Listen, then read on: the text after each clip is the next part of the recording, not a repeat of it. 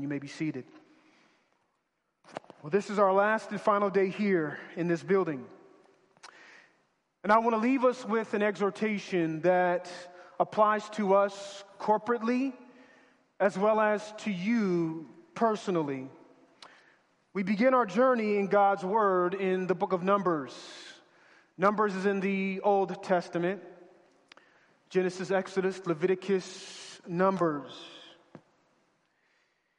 What we find in Numbers chapter 13 is that the children of Israel are on the cusp of the promised land. And as we see their journey, we could perhaps see some of our own journey in the way in which they dealt with the realities before them in their promised land. So, if you will, please go with me before the Lord in prayer. Yes, God, we need you. Oh, God, we need you now. Yes, we need you now. And God, you are the sovereign God who is over us. You have demonstrated demonstrably the truth of that reality. And God, we are grateful for that. You've been with us in the ebbs and the flows, the ups and the downs. And we find ourselves here, still, being faithfully protected, loved, guided, and assured by you. And so, Lord, will you just continue to do that work? Faithful God, will you faithfully proclaim your word to us? And God, will you cause it to land? Land in a way, Lord God, that allows for us to step into these realities in a way in which, Lord God, we have yet to in our walk with you. So, Holy Spirit of God, we ask you to help us be present with you in your presence with us right now. And God, we pray against every and any evil force that wants to distract, demean, distort, and divide. And we command you right now to leave. You have no place here in the name of Jesus Christ.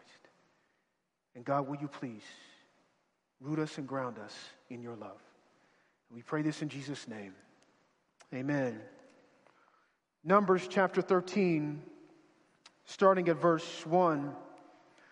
The Lord spoke to Moses, saying, Send men to spy out the land of Canaan, which I'm giving to the people of Israel.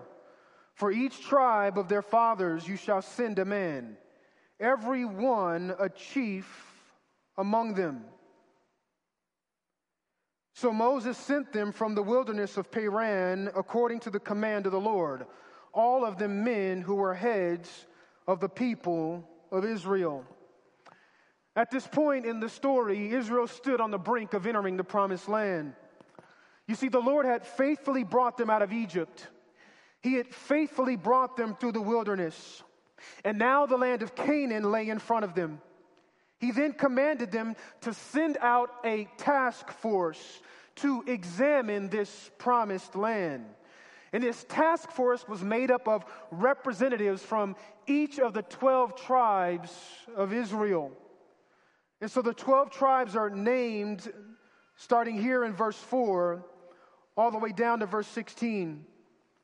And then in verse 17, Moses, it says, sent them to spy out the land, the land of Canaan, and said to them, Go up into the Negeb and go up into the hill country and see what the land is, and whether the people who dwell there in it are strong or weak, whether they are few or many or whether the land that they dwell in is good or bad, whether the cities that they dwell in are camps or strongholds, and whether the land is rich or poor, or whether there are trees in it or not, be of good courage, and bring some of the fruit of the land. Now the time was the season of the first ripe grapes. So now you have these 12 scouts, and they're sent to gather all of this data that we see in those verses and they are anticipating a military campaign. They were to report the very nature of the land and its inhabitants. And they were supposed to bring a sample of the fruit. Now we see in verse 1 of chapter 13 that it tells us that the Lord said to Moses, saying, Send men to spy out the land which I am giving to the people of Israel. Everybody say, giving to the people. So the goal of their mission is not to decide whether or not entering the land is possible or not, whether it's desirable or not. The Lord here in verse 1 re- reminds them that the land is already a gift. All they have to do is step in and receive it. He wanted them to see what He already had prepared for them, and He wanted to test their faith. And so we see what happens in verse 21. So this band of 12, they went up and they spied out the land from the wilderness of Zin of Rehob near Lebo Hamath. They went up to the, the Negeb and, and came to Hebron, Ahiman, Seshashi, Talmai, and the descendants of Anak were there. Hebron was built seven years before Zoan in Egypt. And they went to the valley of Eshcol and cut down from there a branch from a single cluster of grapes. And they carried it on a pole between the two of them. They also brought some pomegranates and figs. This place was called the Valley of Eshcol because the cluster of the people of Israel cut down from there. And at the end of the 40 days, they returned from spying out the land. And they came to Moses and Aaron, to, to all the congregation of the people of Israel in the wilderness of Paran and at Kadesh, that they brought back word to them that to all the congregation, and they showed them the fruit of the land. And they told them, We came to the land to which you sent us. It flows with milk and honey, and this is its fruit. You see, what we see here is that in many respects, this, this trip was a success. The scouts were able to actually think about it. They roamed the whole land for 40 days. The text says from, from the very south end they entered it. They went all the way up to the north at Lebo Hamath, and they had no problems. And lo and behold, they found that, the, that this land was indeed, it was flowing, it says. It was flowing with milk and honey. But here's where the story turns. Because, see, they also found something else there. Something that struck them with great terror. That put profound fear in 10 of those 12 scouts. And we see that in verse 28. However, the people who dwell in that land are strong and the cities are fortified and very large. And besides, we saw the descendants of Anak there. The Amalekites dwell in the land of the Negeb. The Hittites, the Jebusites, the Amorites dwell in the hill country. And the Canaanites dwell by the sea and along the Jordan. Verse 31 Then the men who had gone up with him said, We are not able to go up against this people, for they are stronger than we are. So they brought to the people of Israel a good report? No, a bad report of the land that they had spied out, saying, The land through which we have gone to spy it out is the land that devours its inhabitants. And all the people that we saw in it are of great height. And there we saw the Nephilim, the sons of Anak, who come from the Nephilim. And we seemed to ourselves like grasshoppers and so we seemed to them.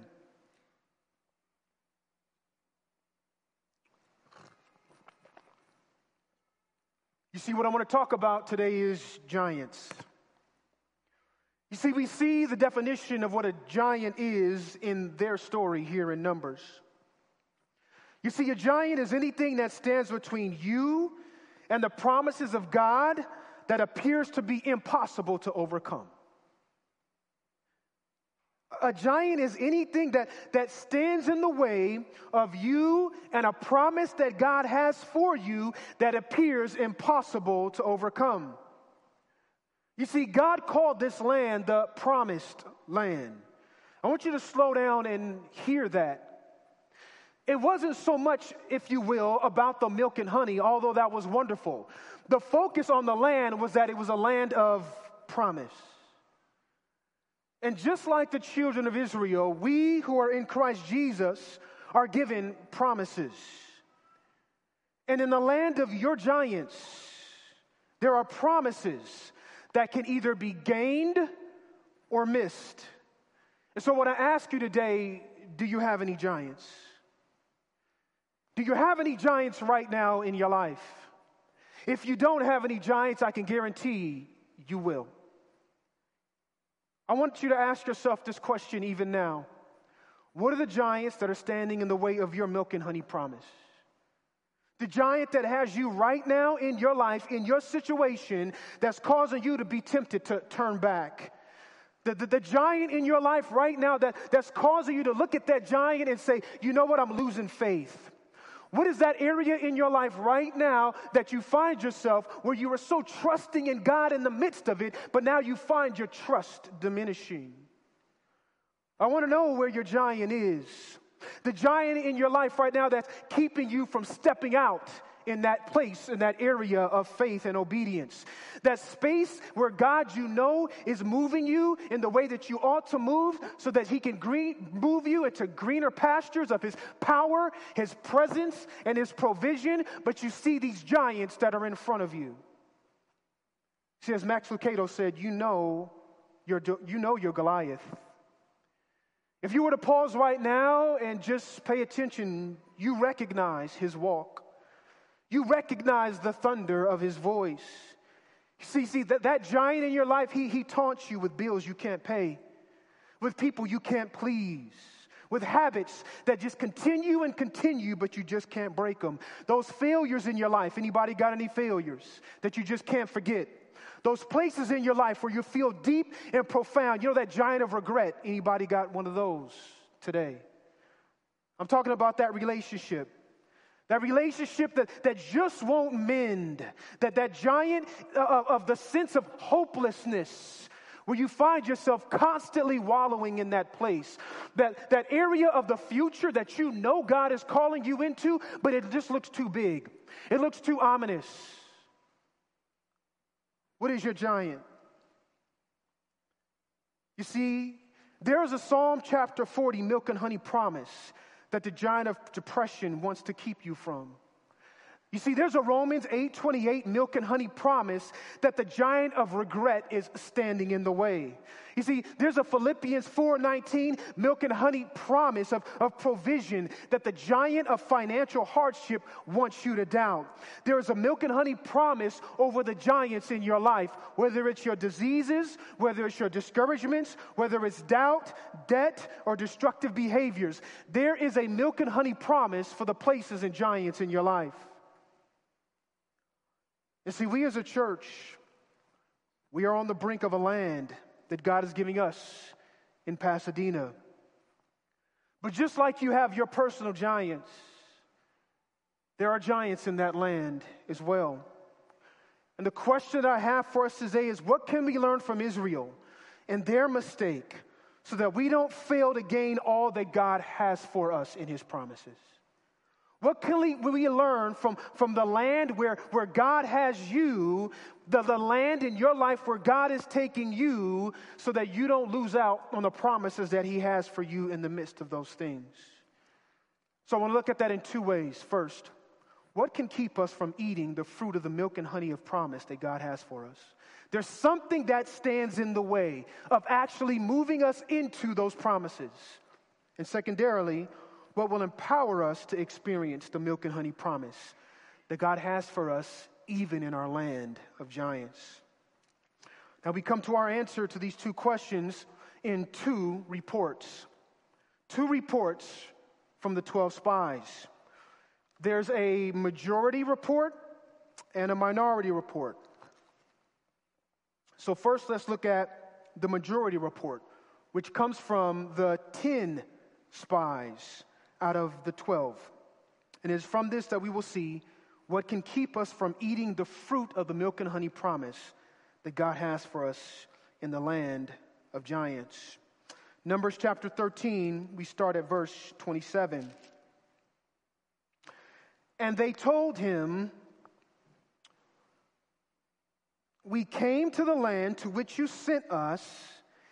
Everybody say, which you sent us. It flows with milk and honey, and this is its fruit. However, everybody say, however. The people who dwell in the land are strong cities, fortified, very large. Beside, we saw the descendants of Anak, so on and so forth. Verse 31 Then the men who gone up said, We're not able to go against this people, for they are stronger than we, the Nephilim, on and on and on. What I want to focus your attention on is verse 28. And the word, however. Everybody say, however. That's actually in the emphatic in the Hebrew.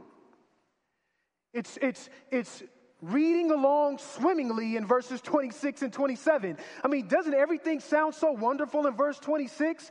They came and brought, and they, they brought back word to all the congregation. They showed them fruit of the land in verse 26, and they told them, We came to the land, and the land is flowing with, with milk and honey, verse 27. And then Hebrew emphatic, however. You see, the people had their eyes first on the fruit of verse 26. They had their eyes on the, the milk and honey of verse 27. But all of a sudden, when the however showed up, they seemed to just lose their mind. They all of a sudden lost sight of the evidences of the promises that were present. Is anybody hearing me right now? You see, they could no longer see verses 26 and see verses 27 because their eyes were on verses 28 through 33. All they could see were their giants. You see, what can keep us from eating the fruit of the milk and honey promise that God has for us in the land of our giants? When our focus, our attention, when we lean into the howevers instead of focusing our gaze on the evidence of God's promises in the land of our giants. You see, when, when our eyes are on the giants in the land, we find ourselves no longer in the promised land. Were they still in the promised land or about to, y'all? Right? Were they? But look at verse 27. I had y'all repeat this. And they told him, We came to the land which what? You, Moses, you sent us here. God, you sent us here. You know what's very interesting? Is that normally and customarily, when the promised land is referred to, qualified by a relative clause, it's described usually as the Lord, as the, as the land which the Lord has given you. It's always described that way. But all of a sudden, when the however showed up, it wasn't, this is the land God's given me. It's no, no, no, you sent me here, Moses. God, you, you sent us here, whatever this is. You see, your marriage then is no longer your promised land, it's the land that God, you sent me to. That dead end job that you got, that God blessed you with, is no longer that land of milk and honey, but it's the desert that God put me in. Right? That land of singleness, that, that, that relational discord, that, that area of whatever is in your land that brought about loneliness, that life situation right now in your life that you just don't like, now it's God, you, that, that land that you sent us to. And even though God has promised his children, us who are even in Jesus, life abundant, whatever your land is, we all got different lands. But Jesus didn't say, well, there's some lands that can have life abundant and others that can't. I mean, her land over there, yeah, that's abundant. She'll get it. But, but your land over here in Jesus, I don't know. We're gonna, that's going to be a struggle. Is that what Jesus said? He said he came to give life to all. right? Who are in him. You see, the fact of the matter is, whatever your land is, the promise is that all things are working together for good. This, this, is, this is Romans 8:32. God is not withholding anything from you in your land. That even in your pit right now that you may find yourself, Psalm 30 promises that there's joy in the morning.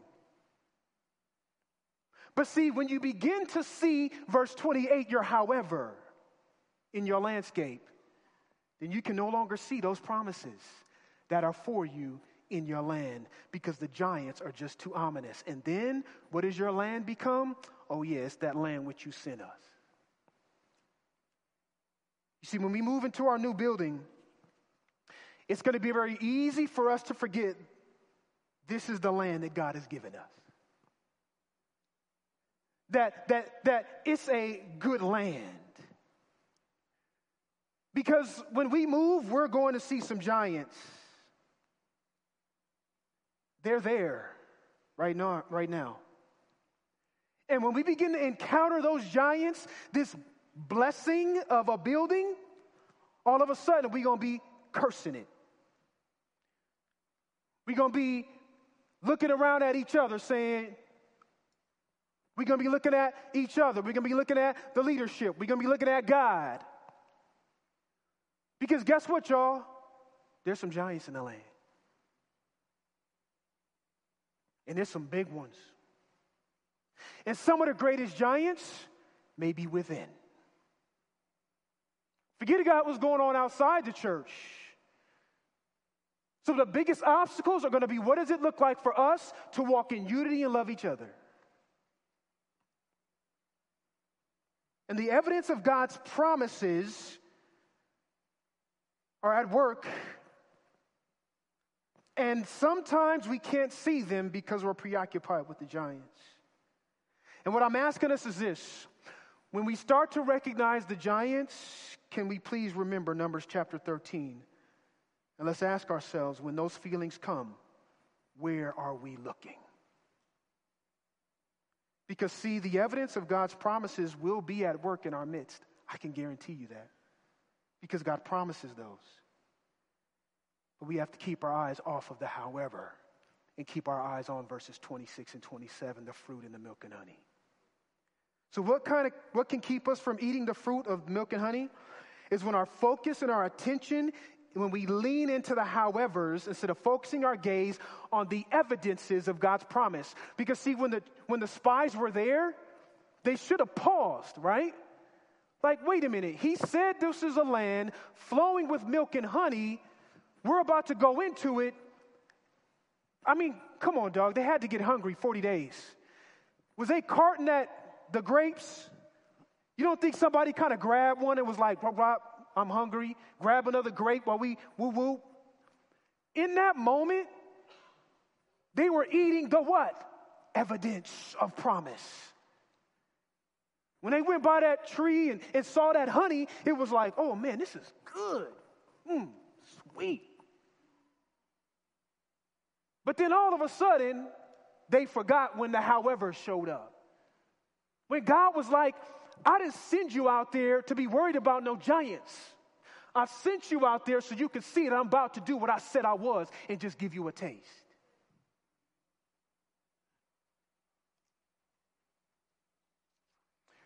So now here's our second question What then will empower us to experience the milk and honey promises that God has for us, even in the land of giants. We can see this not in the majority report, but in the minority report. And the minority report comes from two individuals that you may be familiar with Caleb and Joshua. We see Caleb in chapter 13, verse 30. They're complaining in verse 29. The Amalekites dwell in the land, the Negeb, the Hittites, Jebusites. We got all kind of ikes up in there, man. In verse 30, Caleb just kind of pipes in real quick. But Caleb quieted the people before Moses and said, Let us go up at once and occupy it.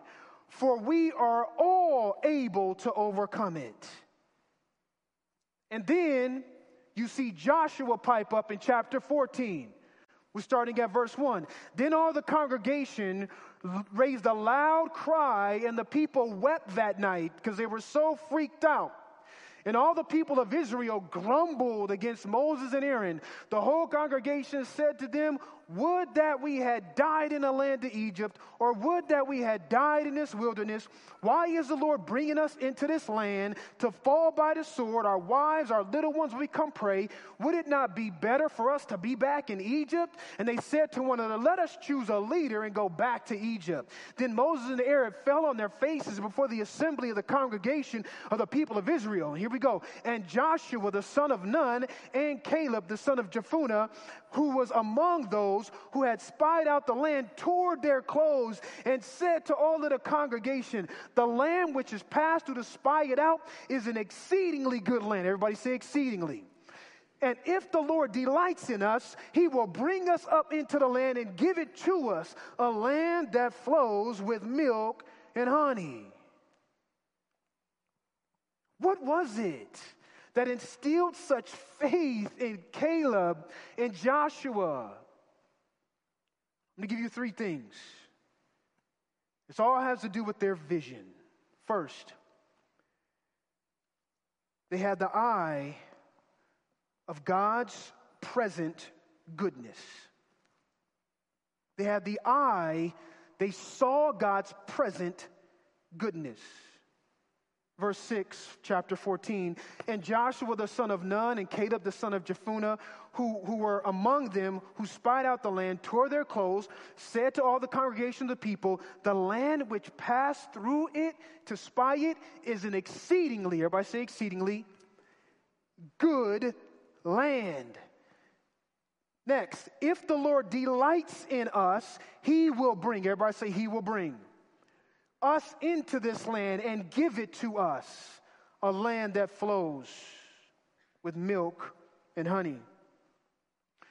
You see, their eyes were on the present milk and honey evidenced that was on display. As I told you before, the, the 10 spies, they didn't pause in those 40 days. And we see a very rare Hebrew expression in verse 7 that speaks of the value of the land from Joshua and Caleb's vantage point. As I had you read at the end of verse 7, they call the land exceedingly good land. Really, kind of in the Hebrew, it's so emphatic that it's like, good is the land, exceedingly, exceedingly, exceedingly. You see, if you're not going to fall into the trap of the 10 spies and fail to gain the promises that God has for you in Jesus, then you got to see the evidences of his exceeding goodness on display in the land of your giants because they're there. I've talked about my own personal giant that I'm trying to wrestle down, my, my giant of discontent. And, and the promised land that, that God has for me is that I can find contentment and rest in Jesus.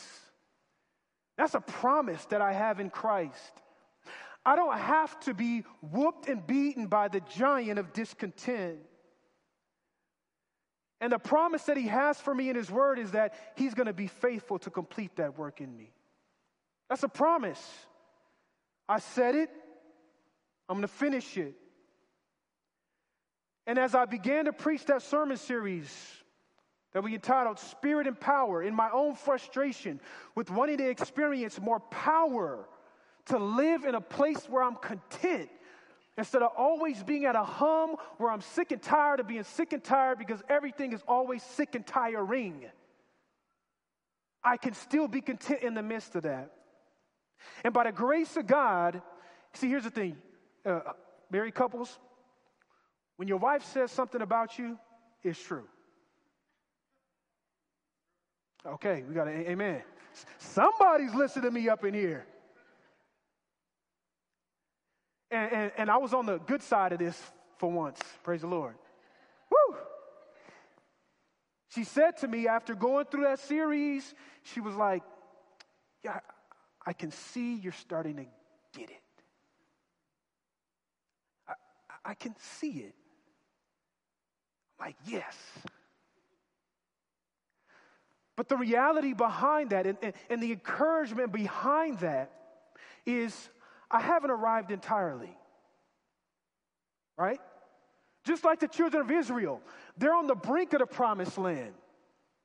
But see, what Joshua and Caleb saw were evidences of what's to come. And see, if we could keep our eyes on the evidences of what is to come, the fact that there is fruit that is being born in your life of the promises of God, you just got to stop and look. Oh, they're there. They're there. But so many times our eyes are on the giants and all of the ways we haven't stepped into the land, realizing that, you know what? That's his business. He who began a good work will be faithful to complete it. I'm taking the land. I didn't tell you to take that land, fool. You can't take the land. I'm just going to show you what I already have for you here and what's to come in the end. And see, that's why Joshua and Caleb were like, oh, we got this. Not because we got this, because he got this.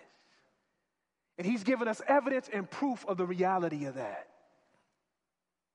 And so that gives me great contentment to know that even in my discontent, it's not up to me. It's up to the God who is in me. You see, when we focus our gaze not on our giants, but milk and honey, it's then that we've realized that we've tasted and seen in some way that the Lord is good. And that from that taste, that is evidence that if he's brought you this far, far he ain't to leave you now. So the eye of his present goodness. Secondarily, the thing that kept Joshua and Caleb on point was not only the eye of his present goodness, but the eye of remembrance. In chapter 13, verse 21, so they went up and spied out the land from the wilderness of Zin to, uh, Rehob near Lebo Hamath they went up into the Negeb and came to Hebron. Everybody say Hebron. See, it's, it's, when these, I know sometimes we be reading these Old Testament things like the Jebusites, Hittites, and all this other stuff, or Hebron and these locations, we think, man, this, don't, this ain't having no spiritual significance to my life at all. Hebron is a megaton. Don't skip over Hebron.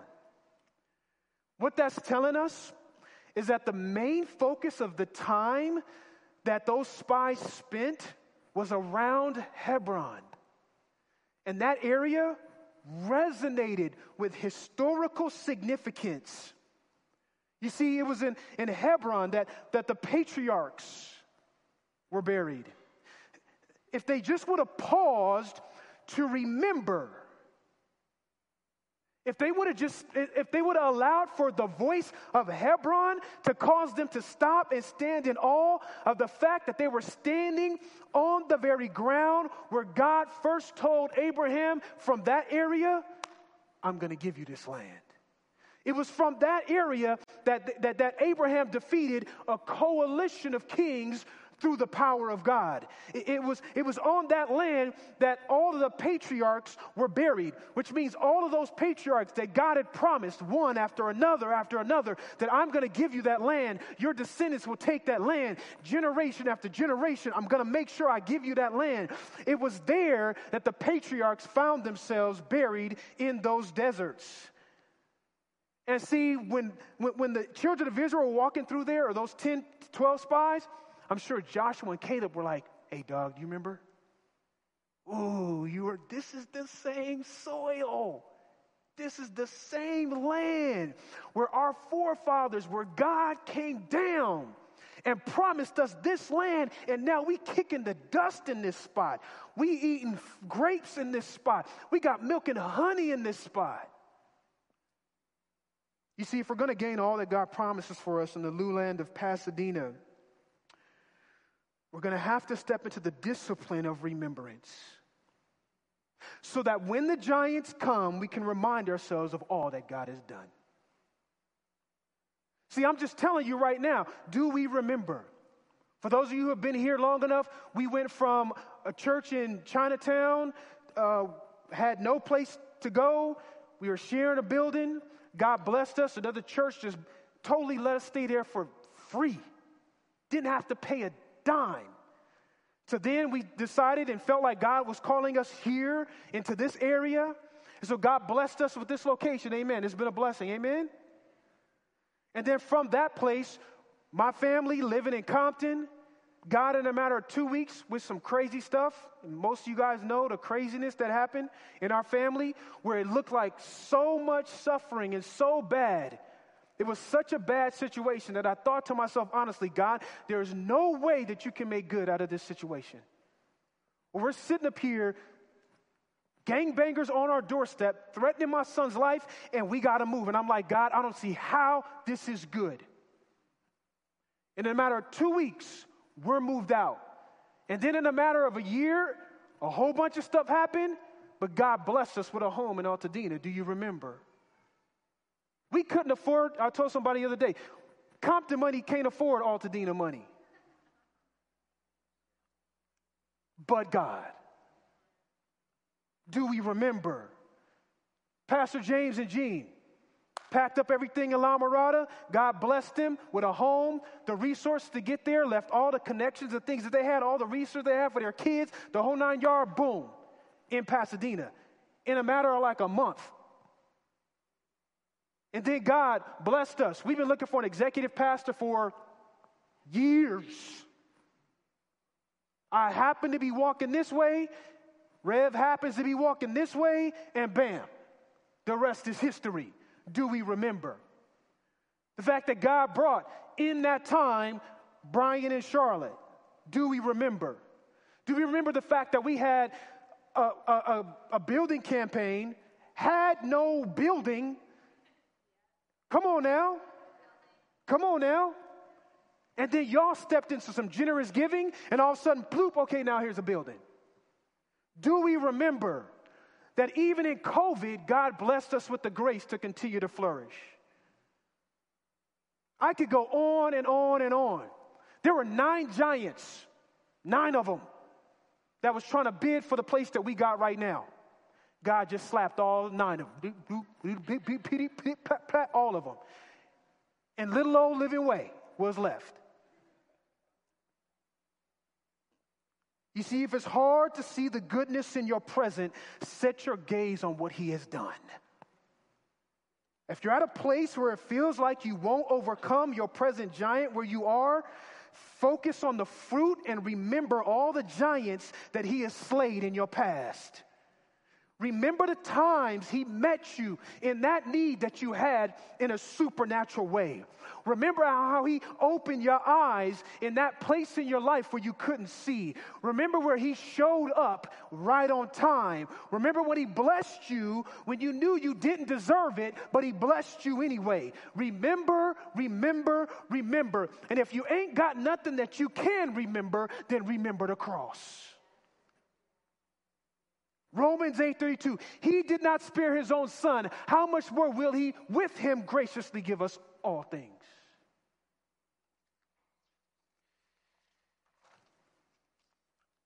So keep your eyes on the past. Keep your eyes on the present goodness. And lastly have your eyes on his presence with us chapter 14, verse 8, Joshua says, If the Lord delights in us, he will bring us. Everybody say, He will bring us into this land and give it to us. You see, the spies and the people, the 10 spies and the people were complaining in the midst of where? Do you realize where they were complaining? You want to know where they were complaining? They were complaining in this context in the midst of the tabernacle. You know what the tabernacle represents? The presence of God. They were right there in the very presence of God, yelling and screaming at Moses and Aaron, about to pick up stones and light those dudes all up, not realizing who was with them. You see, he was with them in Egypt with all of those plagues. He, he was with them in the Red Sea. He was with them in the pillar of fire and the pillar of smoke. He was, he was with them in the desert when they had no food or water. He was with them even when they rejected him for a golden calf and grumbled all along the way. As I looked in the Word of God, God is constantly about letting us know, I'm with you. He told Jacob, I will be with you. He told Moses in Egypt, I will be with you. He told Solomon, I will be with you. He told Joseph, I will be with you. He told Joshua, be strong and courageous, I will be with you. Isaiah chapter 43, when you pass through the waters, I will be with you. He told Jeremiah, don't be afraid of anyone. Why? Because I will be with you. God became flesh and dwelt among us so that he could be what? With us. He promised us in Matthew chapter 28 that he would never leave us or forsake us, that he would be with us. Sent us His Holy Spirit, the very presence of God, to be with us. And He made us, instead of an outward tabernacle, the very tabernacle presence of God so that He might be in us constantly and always and forever.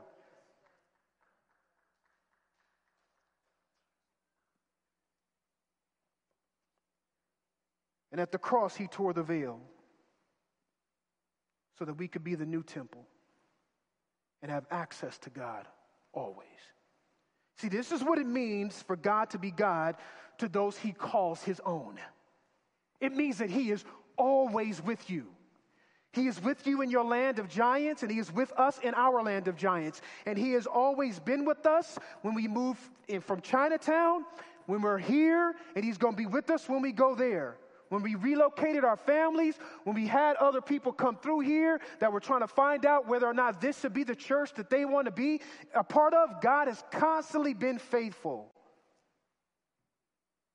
And the comfort is this is that it's not just that God is with us. As I close, this God who is with us is the Lord of hosts.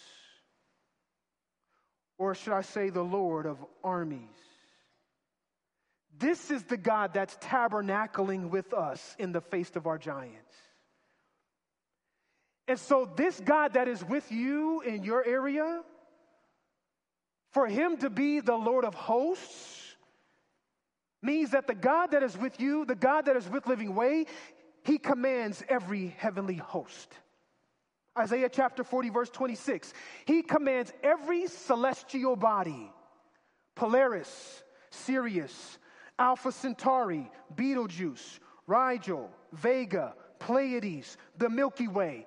He has every one of those in the palm of his hand. But not only that, for him to be the Lord of hosts that's with you, this God is the one who commands the earthly hosts. Genesis chapter 2, verse 1. He commands the atoms, every human power, and every natural element. But not only that, for him to be the Lord of hosts, that means that he also commands the invisible heavenly hosts angels, demons, principalities, powers. What this means is that the full weight of the military of heaven and earth is at his disposal, and he is using that in the life of his children and the church to usher them into all the promises that he has for them in Jesus.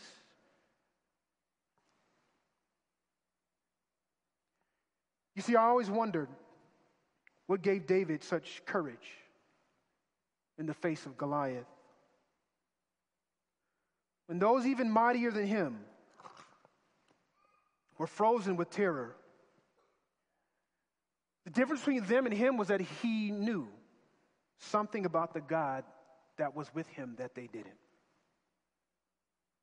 When the words that David spoke, the text said, were heard, they repeated them before Saul, and he sent for him. And David said to Saul, Let no man's heart fail because of this Goliath. Your servant will go and I will fight this Philistine. And Saul said to David, You're not able to go against this Philistine to fight him, for you are, but a youth. And he, he has been a man of war from his youth. But David said to Saul, Your servant used to keep sheep for his father. And when there came a lion or a bear, and took a lamb from the flock, I went after him and struck and delivered him out of his mouth. You see the evidences of power and promise? And if he rose again, I caught him uh, by his beard and struck and killed him. You see, your servant has struck down both lions and bears, and, and this uncircumcised Philistine shall be like one of them, for he has defied the armies of the living God. And the Philistine moved forward near David. And David said to the Philistine, You come to me with sword and with spear and with a javelin, but I come to you in the name of the Lord of hosts, the God of the armies of Israel, whom you have defiled. And this day the Lord will deliver you into my hand. And I will strike you down, and I will cut off your head, and I will give the dead bodies of the hosts of the Philistines this day to the birds of the air and the wild beasts of the earth, that all the earth may know that there is a God in Israel. There is a God in Living Way, church.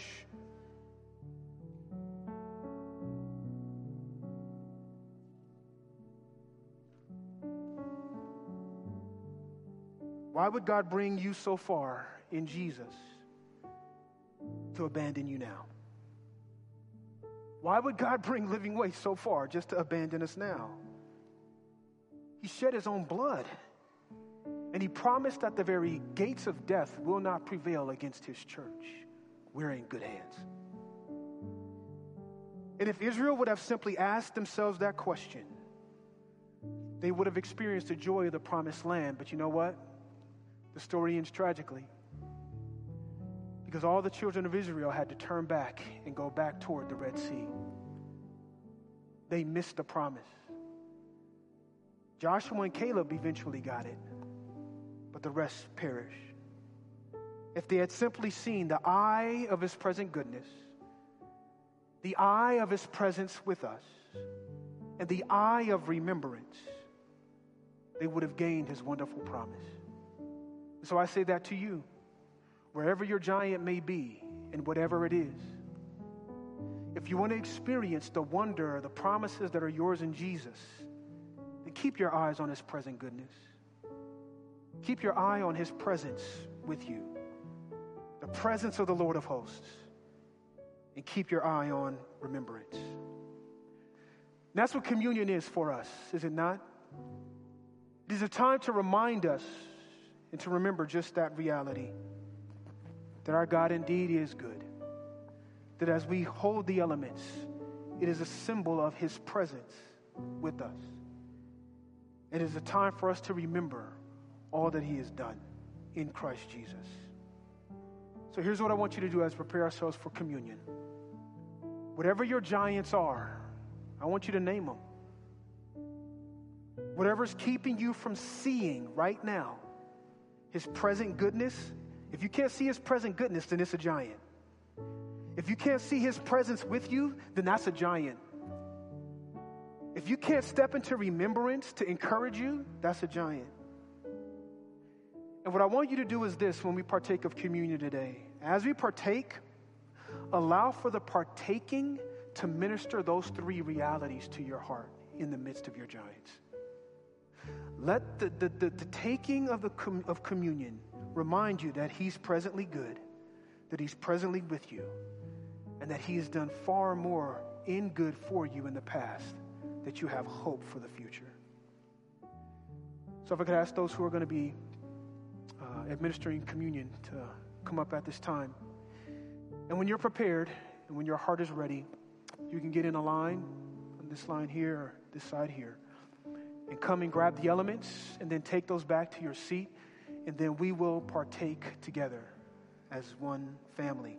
If you are not a believer in Jesus Christ, we would ask that you would refrain, that you would observe, and that perhaps by God's grace, it would be a ministry to you to wonder just what these elements really signify.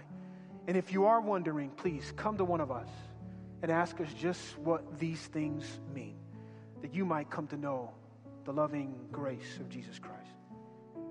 So when you're ready, you can come forward.